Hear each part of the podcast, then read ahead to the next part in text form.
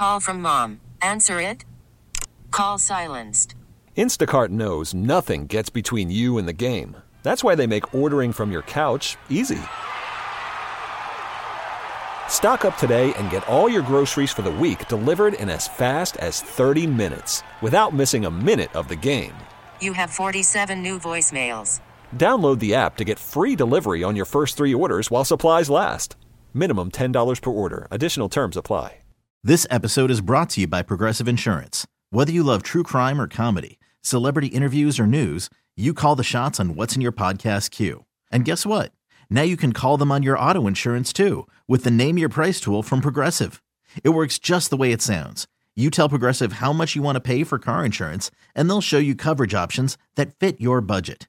Get your quote today at progressive.com to join the over 28 million drivers who trust Progressive.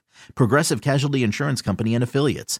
Price and coverage match limited by state law. Take it, shoot that, shoot that. How we going in the middle?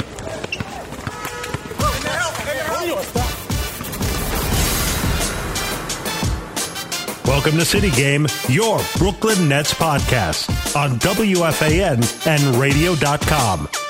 Here's your host, Steve Lichtenstein.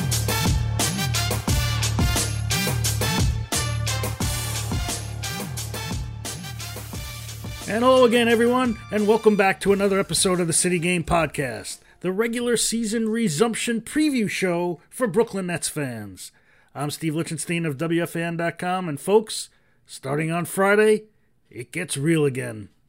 Nets will take on the Orlando Magic in the first of eight games to conclude the regular season that was suspended due to the COVID 19 pandemic.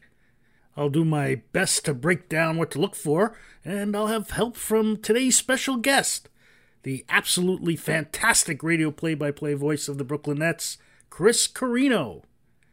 After that, I'll be reprising my favorite segment. That's the listener mailbag, where I answer questions you sent me on Twitter. So sit back and relax, should be a good show.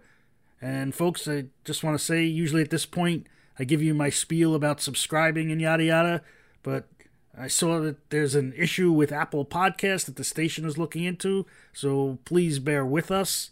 I know we're still on radio.com and Stitcher, among others, so hope that's helpful. Anyway, you know, thanks for your support. But with that, let's get to it. Nets Magic, Friday afternoon. Huge game, right? Brooklyn's got that half game lead on Orlando for the seventh seed. They play each other once more later on, and these games will decide who avoids Milwaukee in the first round, or worse, a potential play in round with ninth place Washington. Folks, I have only one wish for the Nets in August. Can they please get out of town healthy? I'm going to trust that general manager Sean Marks did the best he could with the roster given the decimation from injuries and the virus, but it clearly isn't good enough. I didn't really take anything from the Nets' three scrimmages, but I could tell that they aren't good enough to win any more than a game here and there, if that. I mean, let's start with the obvious the size disparities they'll be facing. Well, the Magic is getting back Jonathan Isaac so they could reunite their towering front line with him, Aaron Gordon, and Nikola Vucevic. The Nets think it's a good idea to start Timothy Luwawu-Cabarrot at the four. Let me say that again. The Nets actually believe Timothy Luwawu Cabarrot is a starter in the NBA at the four. That's really all you need to know about the Nets' chances in the bubble. I get why they're doing it. They need Rodions Kurucs to play backup center because Jarrett Allen can't log 48 minutes every night. And what are the other options? Lance Thomas looked like he hasn't played all year, and he hasn't. And Donta Hall, who didn't suit up for any of the scrimmages, was a G League rookie this season. So that's how you talk yourself into TLC at the four. Never mind that this guy isn't any good. I'll ignore his shooting numbers in the scrimmage because, you know, the scrimmages. But, you know, the fact remains that opponents can leave him wide open. You know, especially above the break where he shot 32.8% this season, according to NBA.com. How's that stretching any defense? And his own defense? I'll be shocked anytime he gets through his first quarter minutes without picking up two fouls. You know, he's the proverbial activity without achievement guy, thanks Tim Capstraw. Yeah, he tries. But how's he going to stop any of the beasts he'll be facing? The one scrimmage the Nets won? The Spurs opted to match up by going similarly small, you know, with skinny DeMar DeRozan at the four. Folks, here's the list of the power forwards the Nets are slated to face. And, and for this, I'm not even include Jonathan Isaac because the Magic just might want to ramp up his minutes by having him come off the bench. But here goes. Aaron Gordon, Rui Hachimura, Giannis Antetokounmpo, Jaylen Brown, Nemanja Bjelica, Marcus Morris, Gordon, and Jusuf Nurkic.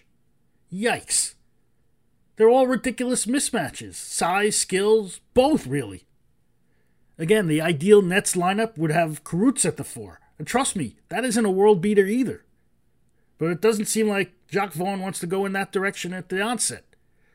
Marks left his coach with very little flexibility. What's he going to do until Hall earns his trust? Play Thomas or Justin Anderson at backup center? Again, toss out the shooting stats from the scrimmages. If I'm not going to kill TLC for all his bricks, then I'm not going to go gaga over Rhodey's hot streak. Let's see how he does when the game gets a little faster. He better stay hot, because he's not what you call a defensive fulcrum.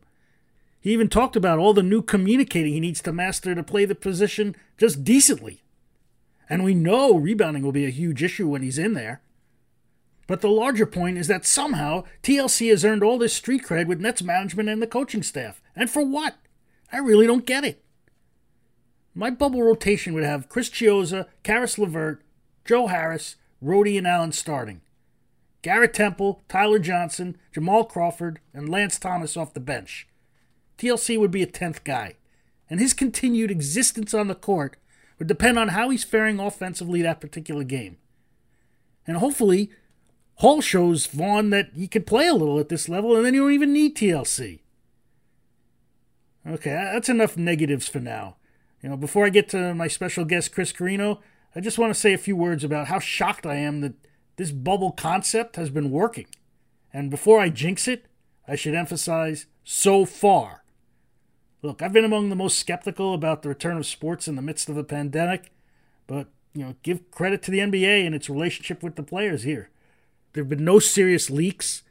The testing protocols have been followed, and there have been no reports of problems created by interacting with hotel staff who live in a heavily infected community. I still think inviting 22 teams was too risky. I mean, who knows what will happen when a team is basically out of the playoff picture and the players are itching to leave.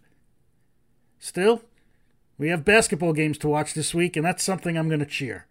I read a very thought provoking Twitter thread from the columnist Mike Wise, who wants it reinforced that, you know, while wealthy athletes get to play games in protected environments, thousands just outside their comfortable zones are either suffering or in fear from the deadly outbreak in their state. Personally, I don't think these games overshadow what's important. And remember, we've always used sports as temporary escapes and that didn't alter people's reality one iota either. So all I can say is enjoy the games while you can. And among the people who will be describing the action is my special guest this week. He's the longtime radio voice of the Nets on WFAN and the Nets Radio Network. He's my friend Chris Carrino, and here's my interview with Chris. Okay, folks, I'm so honored to have on the line the great play by play voice for WFAN and the Nets Radio Network, Mr. Chris Carrino. Chris, thank you so much for giving me some time today to talk bubble basketball. How have you been? Uh, I've been great, Steve. I miss seeing you in the press room, but other than that, it's been uh, it's been all right. Now, is this your 19th or 20th season on the airways? I felt that there should well, be more fanfare if this was 20.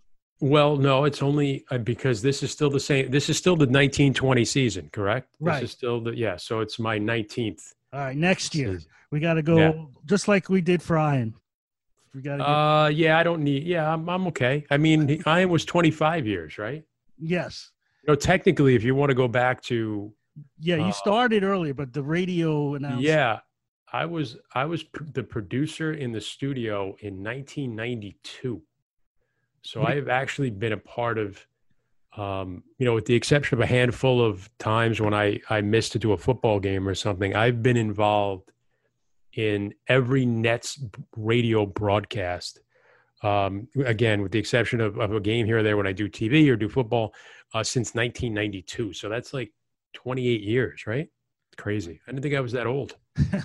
My goodness.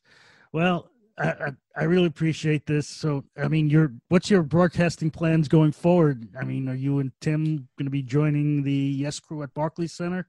Tim Yeah, we are. Uh, we are going to be at Barclays. We um, we tested out our setup during one of the scrimmages recently, and uh, we're going to be in our normal spot, right in our table uh, at the top of section nine, and we're going to watch the game on the jumbotron.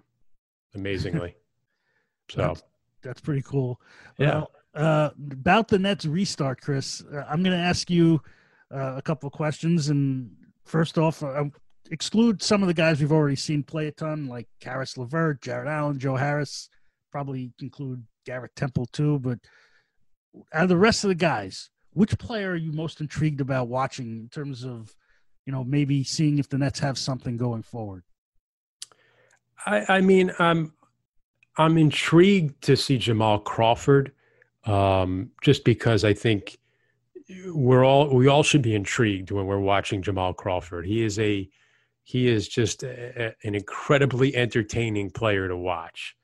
Um, but as far as looking ahead, how do I see him down the road, the future? I, I don't know. I don't I don't know if that's a possibility or that's realistic or if that's really what the spirit of your question is. I think probably um, a guy that I'm I'm incredibly curious to see because I think we the Nets thought they had something, and then it disappeared this year, and they got to see if they can get it back. Is is Rody Rodion Kurucs? I don't know if you included him and, and who I'm supposed Yes. to exclude there. Yeah, I was going to bring him up next because you probably know I'm a, I've been a Rhodey booster going back to last year, and yeah, I, I mean I used to tell tell ask Kenny all the time about him, you know, getting used more.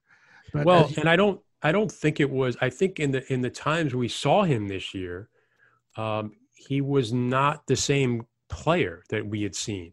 You know, Rhodey, his game depends a lot on his confidence, his swagger. He always had this sort of nothing is too big for me. I don't care what you think of me kind of air about him in his first year. And then last year or, or this year, earlier in the year, when he was in the game, he just really seemed to lack confidence. He was indecisive. Um, he just didn't he didn't move around the floor the same way. And I think you know there's there's been great reports from Orlando. You know, watching the scrimmages, he looks like he's much more confident. Um, so I, I think if they can get him, you know, if Rhodey can get his swagger back and become that type of player who's who's a threat from three, who's a you know he's a great cutter. Could he be a bit of a rim protector? Can he be a defensive player who can switch all on all different defense on all different ball handlers and offensive players? I mean, he could really be a valuable player. I don't. So I don't know. That's going to be that's to me that's a real curiosity factor because I could have gave you another and the other name I thought of was, you know, Chris Chiozza. yeah, I was right. going to get to him next. Yeah, I the Yeah, thing is I don't I don't know where he I, I like Chris and I think he's a terrific um, instinctive point guard, great passing skills. Um, I trust him when he's in the game. Uh, I have no qualms about Chris Chiozza being the point guard eh, right now. The the the problem is where does he fit when you have Dinwiddie back, you have Kyrie Irving back, you've got Levert. Like, where are you playing Chris? You know, how are you playing Chris Chiozza? So, um, I, I, I'm, I think those are the two guys probably that I'm, that I'm most intrigued and, and most curious to see. Um, you know, I, I, again, I think I know what Chris Chiozza is, and I like him. I, I, unless you, unless somehow you're moving Dinwiddie, um, does he have a place on a healthy net roster? Yeah. Well, going back to Rhodey just for a second, because I, I did want to ask you, you know, he maybe his off-court legal trouble had an impact on his, you know, early confidence. And uh, you were right; he he was hesitant, indecisive, but now he's playing out of position, and you know, I worry that you know when the games start to count, does that you know get in his head a little bit because he talked at one point about you know, having to learn a whole new set of communication skills, being the defensive fulcrum. So what what are the reasonable expectations for him that he's learning a new position on the fly? You know, if he can if he can if he can pick it up and it allows him to get more playing time, uh, then I think it'll it'll benefit him. Um, he's still going to be able to go back next season and go through a training camp or whatever it may be and go back to what is considered his natural position, which I guess would be power forward. Um, you know, you you do have Durant coming in. Hopefully, everything goes according to scheme next year. You know, I is he a three? Is he a four? I mean, listen, we're we're in the we're in the days of positionless basketball. Um, the only kind of positions you really need, though, you still have to have a primary ball handler and and and and a, and a center. And uh, the center, though, could be smaller. It could be a stretch guy like that. I think a lot of it. See, to me, when I look at it, a lot of it is can you guard your position? So that the adjustment for me with Rhodey is going to be can he guard fives? Can he guard pick and roll uh, as a big? Um, you know, offensively, I still think they're not going to. When Rhodey's in there, he's not going to play like Jarrett Allen.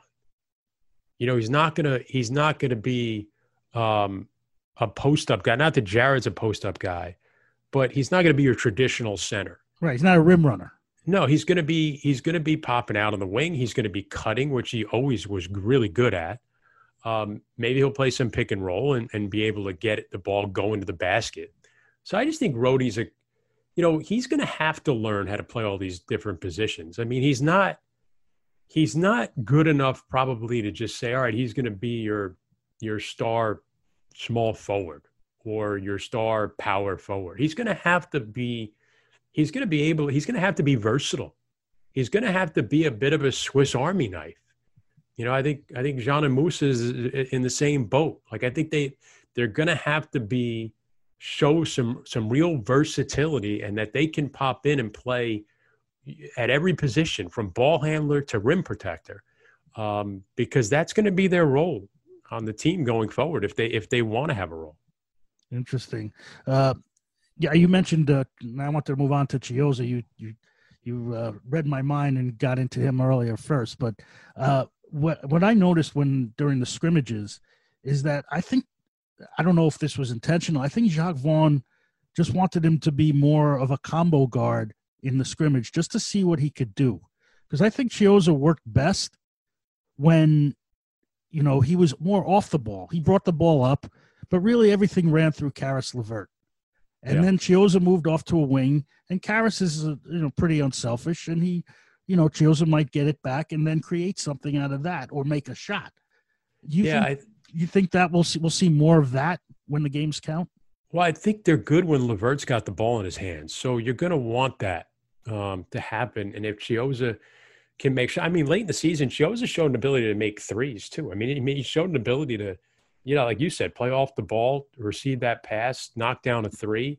Um, I think if if if if I could extrapolate uh, a a comp that I think is probably an obvious one that I'm sure people have made before of what he can be, it would be like a Fred VanVleet kind of player, you know. Um, and and I and I can see him being that. So I do think that Chiozza has a place in the league. Like I, I think he's going to be a really solid player, and I would love to have him as a second unit point guard. Um, is it a luxury the Nets can have going forward? Is my question. But maybe he, you turn him in, maybe you turned him into an asset that you can move. I don't I don't know, but or if you move somebody else that's currently on the roster, like I said, you know, a Dinwiddie kind of thing. If he if you down the road move him and now you know you have Chiozza can come in and be that guy as a combo guard. You know, all really all guards now are combo guards. I mean, Dinwiddie's a combo guard. You know, Kyrie Irving is a combo guard. I mean, they all play that one two. They can handle the ball. They can play off the ball. Sometimes they're good with it in their hands. You know, LeVert can be considered that player too. So, you know, the, the way the league is, I think Chiozza on on the surface, people may think he was more of a, a old school traditional point guard ball handler facilitator but as you mentioned he has the ability to play off the ball as well so you have to be able to do that I the, the other thing I, I always marvel with a guy like Chiozza, and I and I've I've talked about this with players of his size. There aren't many of them in the NBA. So to make it the way he has, to make it the way a Van Vleet has, um, any player that's under six feet tall, to to really uh, to have some of the results they've had in the NBA, you have to have a, a that's something extra. You have to have that something. Um, well, he showed his toughness when he was uh, trying Yeah, to guard you- Rudy Gobert. You know, you- that was yeah, you, that was a little have- comical, but he, you know, he he didn't back down. but there has to be a special quality about you to get to that level. So that's when I, I don't discount that. When I see a guy like Jose, he can play in this league. And then my point being, he has that something extra. He has that something exciting about him. Um, so so that's where I, I would, you know, you never want to just throw that away. Interesting. Well, not only are players like Kurucs and Chiozza going to be evaluated, you know, for next season, you know, so is their coach Jacque Vaughn. Yeah. And I know you got to know Kenny Atkinson pretty well over the years, and you know, while Vaughn only coached two games, but what can you tell us about the differences between them? You know, personalities, priorities, strategies. You know, besides starting Gian, DeAndre Jordan over Allen. Well, I mean, personality wise, um, they, they they worked together for a while there, and and they were, um, you know, Jacque was vital for Kenny. Kenny was was great for for Jacque, and you know, I know Jacque going back to his days as the backup point guard to Jason Kidd. Um, he was not my favorite, Chris. well, but I mean, I'm just saying I know him from those teams. I, I you know, I, I've known Jacque since that time. I always thought Jacque would make a, a coach one day. Um, you know, I got a chance to, to, to talk to Jacque a bit when he was head head coach in Orlando. Um, and when I see him now, I just, he, he's a little more controlled than Kenny. And, you know, Jacque has a coolness about him. Um, Kenny was a little more manic. Uh, Kenny is just an absolute bundle of energy. Um, Jacque is a guy that does everything with a purpose. You know, when when I I always joke with Jacque, whenever I see him walking down the hall, I'm like, you always look you're like you are you are onto something important. Like he's never Jacque doesn't stroll.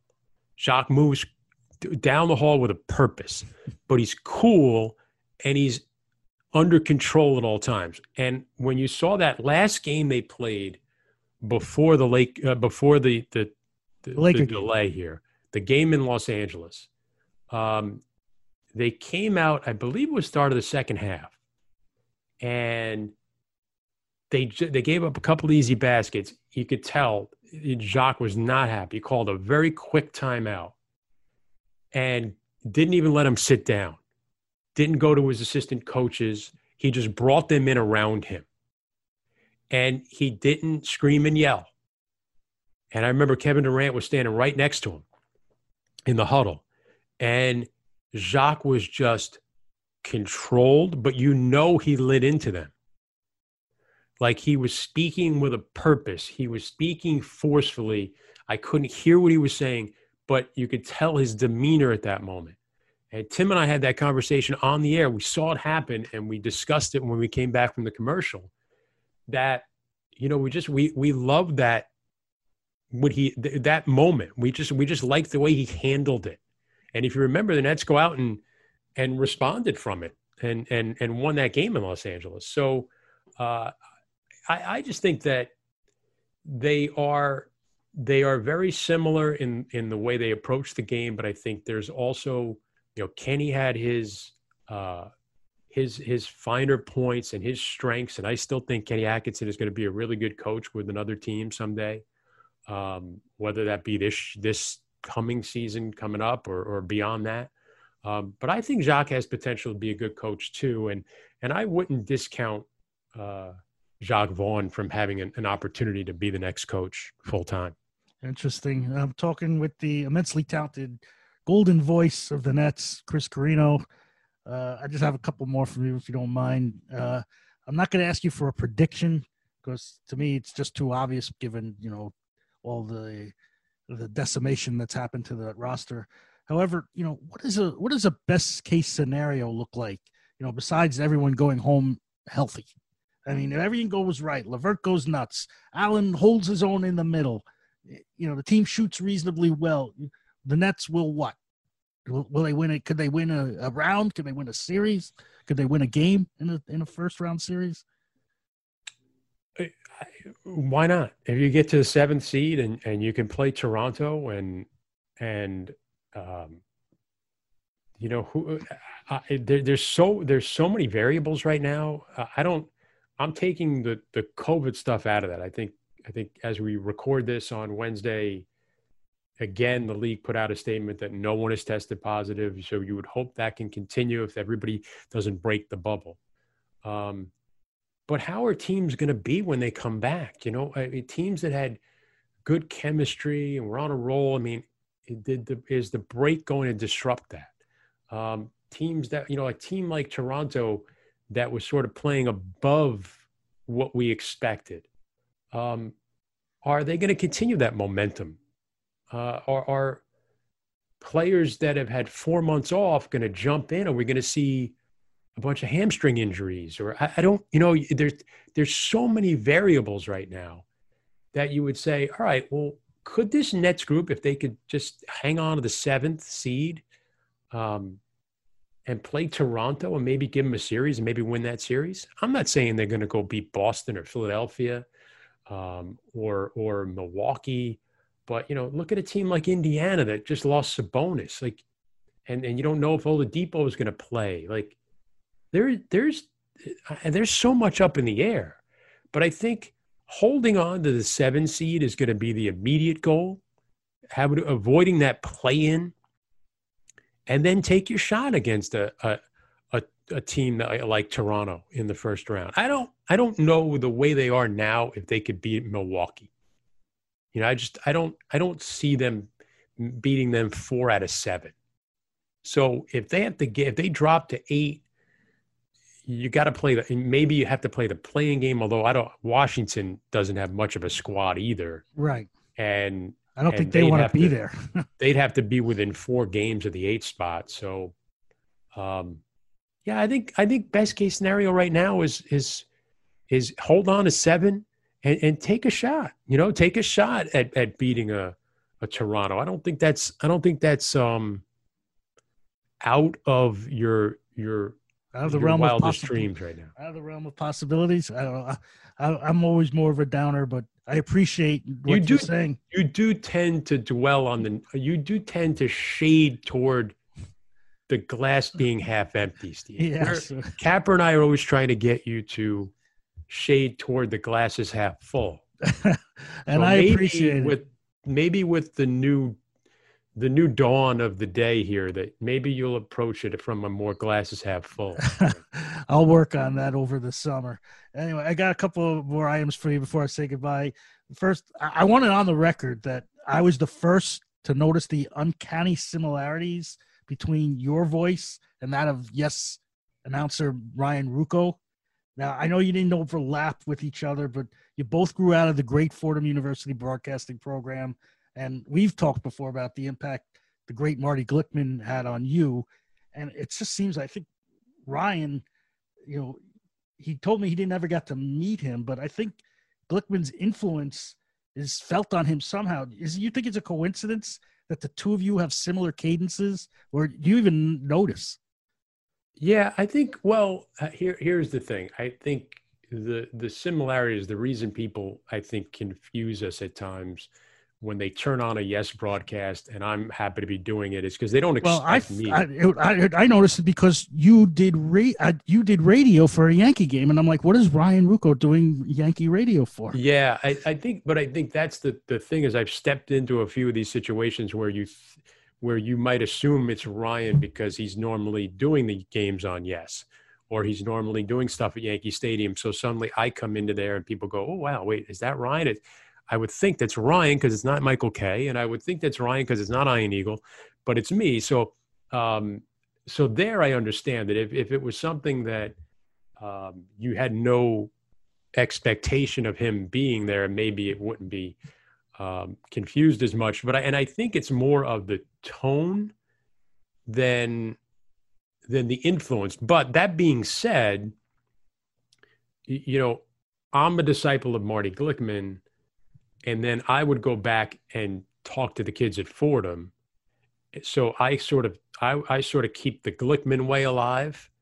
And I know if you've ever spoken to Ryan, he said this to me, and he said it on you know different uh, interviews that you know he learned court geography from me going in there and speaking to the group at FUV, and he never he never envisioned court geography in an NBA game the way it was until I kind of laid it out there. So I would try and continue the Glickman way to the younger generation at Fordham, and yeah, Glickman defined know. it from what I was told. You know, he it was you know it was Marty Glickman who came up with the lane and the and the and key the elbow and the key, right? Yeah, swish.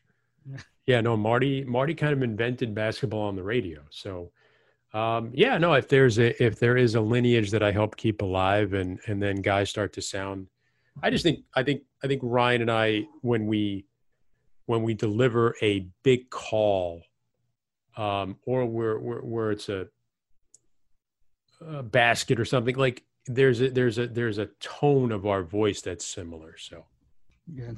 Well, it, last... it, more more uh, many people have been fooled. I always joke with them because I'll say, well, I'll do a game on yes. I'll do about you know four or five games on yes during the year, and um, we'll joke. I'll say, well, how long before somebody tweets at Ryan about something that he said on the air? Right. And they'll be like, oh Ryan, what a great call, and then he'll have to say, no, I'm sorry, that was that was Chris. So we, I do like remember a, that because it happens. I follow it happens both every, of you on Twitter, and I've I've seen that. It happens every game, every game that I do. Well, uh, we're grateful that you and that the uh, Nets have the greatest broadcasting crew ever between you, I, and Ryan, Tim, Sarah, you know Michael Grady, greatest people. So the last thing I want to do Thanks. is because you do such important work off the court with your FAS, FSHD Foundation, and I know the pandemic caused you to cancel this year's gala. So if you have a minute, you want to plug any other events and other ways Nets fans can donate, the floor is yours. Yeah, thank you. I mean, we we we've been. Uh, this was going to be our tenth annual gala uh, this year. It was July 23rd, and obviously, with everything going on, we weren't able to do it. Uh, we are working on uh, a virtual event with my friend Scott Cullither at Invent, who uh, has, has, worked on a platform um, that we can use October 22nd. It'll be right after the the NBA season. You know, the finals will be over by then. The uh, the draft will be over by then, and then we're gonna have so we're gonna have a virtual event on the 22nd. We're still working on some details for that, but uh, if anyone would love to uh, learn more about it, and you know, I, I deal with FSHD, which is a type of muscular dystrophy, um, and if if anyone would like to learn more about it, and and again, we raise money. All of it goes to research. Um, even even now, we we were able to have all our uh, um, conferences that we do with researchers. We've been able to do that virtually and, and have been working a lot on that during the time off. So there are a lot of very promising things. But again, like all charities, they they're suffering at this time, and you know our our our mission remains steadfast try and find a cure for FSHD. So if anyone would like to learn more or donate, go to Chris Carrino Foundation.org. Again, Chris Carrino Foundation.org. Excellent. And Chris. Uh, thank you so much. This is Chris Carrino, the voice of the Brooklyn Nets on WFAN and the Nets Radio Network. Uh, I hope you stay safe and we can again resume our chats at the Barclays Center Media Dinner Table. Thank you, thank you, thank you. All right, Steve. Enjoy, Steve. Thank Stay you. Stay safe. I look forward to uh, listening to you and Tim and hearing. Yeah, we got uh, a lot of day games. Tim is good in the day, in the daytime. too. So um, he's getting his wish. You know, first game, two thirty in the afternoon on a Friday. We'll be on the fan. he he won't be late. There won't be much traffic. Although it's like it's like it's prime nap time for him. So um, we'll have to see how he handles that. All right. Take care, Chris. I'll see you soon, Hope. All right. Thanks, Steve. Bye. Again, that was Nets radio play by play voice Chris Carrino. And boy, was he a big help. That was my first Zoom interview, and I needed his help to get this on the air. But more importantly, as always, he gave thoughtful answers in a great spot. And thank you for that, Chris. So now it's time for you to ask me some Nets related questions. And let's take a look at the Twitter responses. First up, I see loyal listener Clint E from at Simply Amazing, who simply asked, Who thought it was a good idea to start TLC at the four? Well, Clint E, I went over this at the top of the show, but I mean, the answer, I guess, is obvious. Management and the coaching staff are viewing him in a different light than most of us. I mean, TLC's gone from a two way deal to 10 day deals to an NBA contract to a starter on a borderline playoff team. And each step, Nets had a chance to bid the Frenchman adieu. But instead, they chose not only to keep him around, but to elevate him. Now, to be fair, TLC has had some excellent shooting streaks this season. And like I said before, he does try on defense. But is he really an NBA starter? I certainly don't think so, especially at power forward. But what's that saying about this team?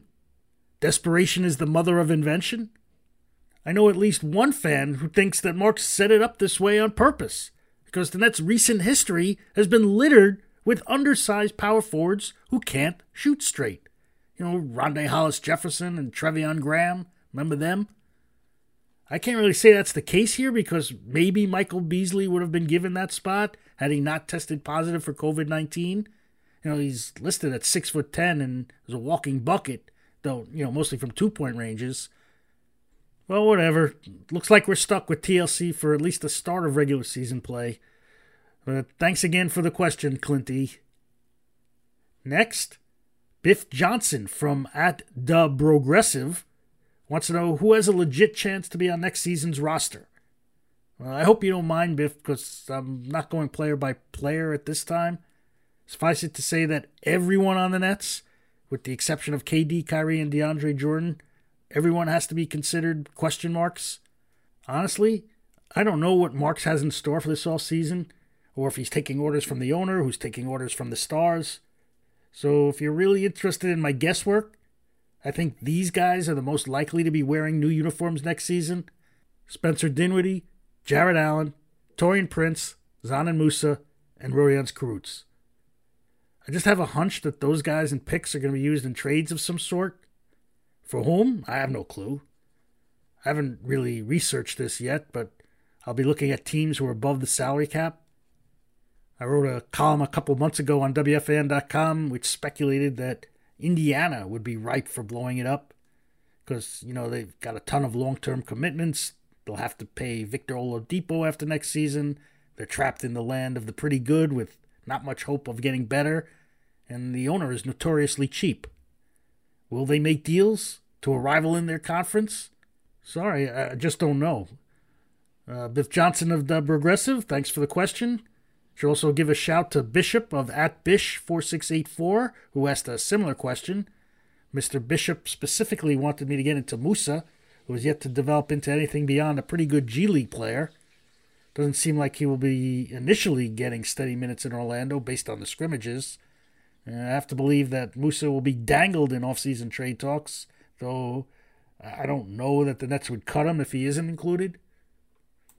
Loyal listener Corey Cantor of at CBC727 weighs in next with a four parter, no less.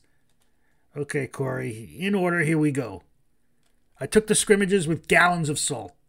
You asked me what the brightest spot was?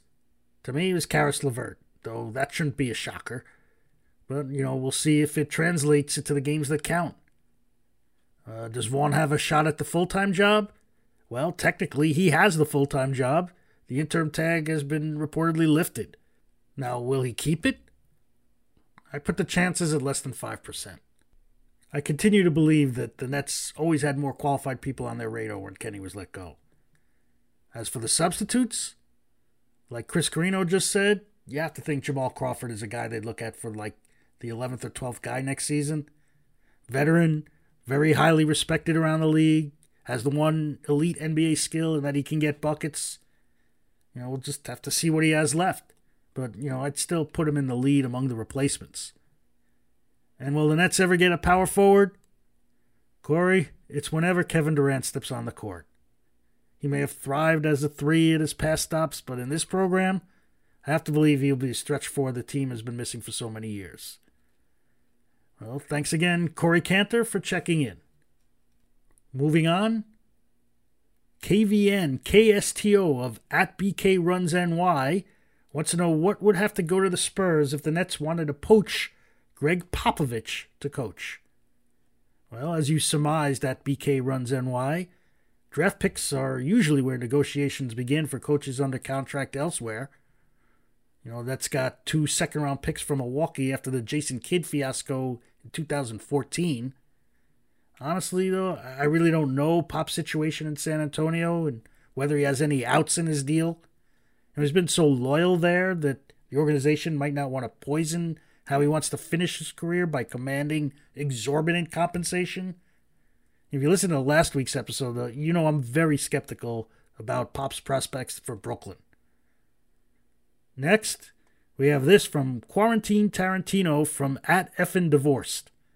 If the Nets go one and seven and the Wizards go three and five, it will force a play-in. If the Nets lose out, they get their draft pick that they dealt in the Allen Crabbe salary dump, and they get to leave the bubble. Wouldn't this be the best thing for Brooklyn? So, Quarantine Tarantino, great handle by the way. You know, I'd be cool with that. I'd add get out of town healthy. That would be a big part of the utopian scenario. However, there's something to be said about the Nets' young players getting playoff experience, even if the Bucks or Raptors wipe the floor with them in a first-round sweep. In the end, players play, coaches coach. I don't think you'll be seeing any tanking from them. Vaughn isn't going to pull LeVert in fourth quarters to guarantee losses like I've seen from other franchises over the years. I guess what I'm saying, quarantine Tarantino, I'm rooting for an injury free summer. That's it. In a similar vein, I got this from a previous City Game podcast special guest, Mr. Nets Daily himself. He writes, Will anything that happens in the Orlando bubble have much effect on next season? You know, everything could be so different, you know, from the players to the coach to the schemes. Wow, thanks for the question, Bob. Uh, to answer, all I can tell you is that when players are on tape in competitive games, especially playoff games, NBA people will be watching. As an example, I can give you Joe Harris, who, as you know, will be a free agent after the season. I think we can agree that he had a disappointing playoff experience last year against the Sixers. Kept asking him and other people if he was hurt. I think his performance this postseason, assuming Nets get there, I think it'll have a material impact on the bidding. I mean, I think a good showing gets him Otto Porter level offers. And if he shrinks in the spotlight again, maybe teams won't view him as a starter on a playoff team. Now, don't get me wrong, he'll still get paid well, you know, because he's a super three point shooter. But maybe he'll be in a range where the Nets have a shot to retain him. And I think you can go down the line with every key player. You know, they have opportunities to put their games on film or video or whatever, and that can have an effect on who the Nets keep around for next season. Now, if you're looking at this from a macro vision, you know, where there'll be any carryover or anything into next season, then no. What happens in Orlando will stay in Orlando. Mr. Nets Daily, I give you the last word. Thank you, and all the listeners who submitted questions.